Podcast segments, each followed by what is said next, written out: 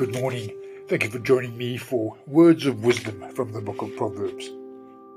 Today we turn to chapter 26, and I'm quoting verse 11 from the Good News translation. A fool doing stupid things a second time is like a dog going back to its vomit. Thank you for listening. Have a wonderful day.